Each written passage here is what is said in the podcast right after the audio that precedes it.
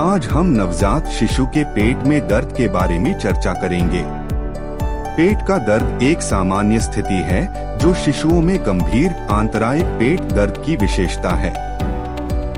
यह आमतौर पर जीवन के पहले कुछ हफ्तों के दौरान शुरू होता है और बच्चे और माता पिता दोनों के लिए महत्वपूर्ण संकट पैदा कर सकता है।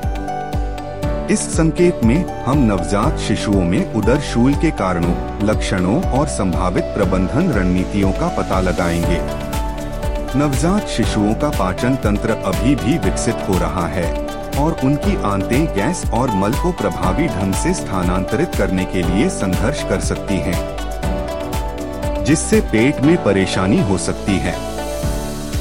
पाचन तंत्र में अत्यधिक गैस से शिशुओं में सूजन, ऐंठन और दर्द हो सकता है।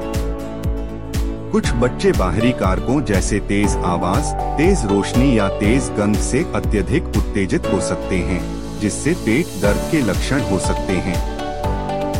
स्तनपान कराने वाली माताओं द्वारा खाए गए कुछ खाद्य पदार्थ या फॉर्मूला दूध में मौजूद कुछ खाद्य पदार्थ नवजात शिशुओं में गैस या अपच पैदा कर सकते हैं।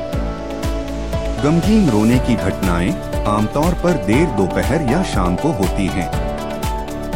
बच्चा बेचैनी की मुद्रा प्रदर्शित कर सकता है, जैसे कि अपने पैरों को पेट की ओर खींचना।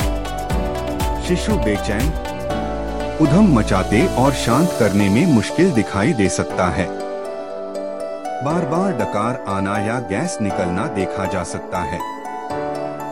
शूल एक नवजात शिशु की नींद में बाधा डाल सकता है। जिससे नींद में गड़बड़ी या बैठने में कठिनाई हो सकती है।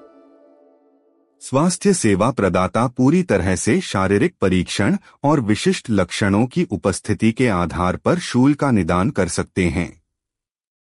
अन्य स्थितियों का बहिष्करण असुविधा के अन्य संभावित कारणों, जैसे गैस्ट्रोइंटेस्टाइनल विकार, संक्रमण या संरचनात्मक असामान्यताओं को रद्द करना आवश्यक है। शांत वातावरण प्रदान करने के लिए बच्चे को पास पकड़ना, हिलाना, लपेटना। या सफ़ेद शोर का उपयोग करने जैसी कोमल तकनीकों का प्रयास करें। दूध पिलाने का समायोजन, स्तनपान कराने वाली माताएँ अपने आहार से संभावित आहार ट्रिगर्स को खत्म करने की कोशिश कर सकती हैं, जैसे कि कैफीन, मसालेदार भोजन, या गोभी या बीन्स जैसे गैस उत्प्रेरण वाले खाद्य पदार्थ। यदि सूत्र का उपयोग कर रहे हैं तो किसी भिन्न ब्रांड पर स्विच करने पर विचार किया जा सकता है। बच्चे के पेट से फंसी हुई हवा को बाहर निकालने के लिए दूध पिलाने के बाद उचित दकार सुनिश्चित करें। धीरे धीरे बच्चे के पेट को घड़ी की दिशा में मालिश करने से असुविधा कम हो सकती है और मल त्याग को बढ़ावा मिल सकता है।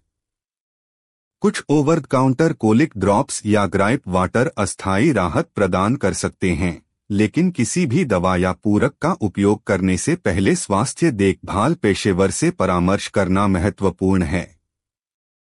अंत में, नवजात शिशुओं में पेट का दर्द बच्चे और माता पिता दोनों के लिए परेशान करने वाला हो सकता है। जबकि सटीक कारण स्पष्ट नहीं है।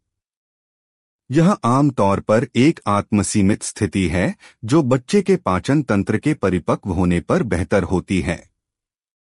विभिन्न आराम उपायों को नियोजित करने और उपयुक्त आहार समायोजन करने से लक्षणों को प्रबंधित करने और राहत प्रदान करने में मदद मिल सकती है। नवजात शिशुओं में उदर शूल के प्रबंधन में उचित निदान और मार्गदर्शन के लिए स्वास्थ्य देखभाल पेशेवर से परामर्श करना महत्वपूर्ण है।